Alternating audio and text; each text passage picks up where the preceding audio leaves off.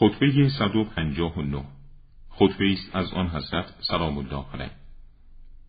در آن خوبی ارتباط سبامداری خود را با مردم جامعه خود توضیح می دهد.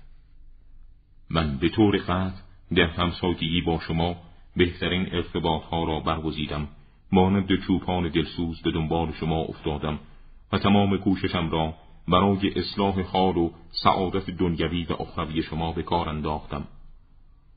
و شما را از زنجیرهای ذلت و از حلقه ظلم آزاد کردم.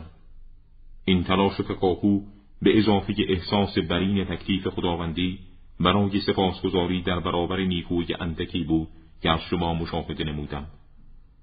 در حالی که چشم پوشی کردم از آن منکرات فراوان شما که چشم آن را دیده و بدن با آن تماس داشته است.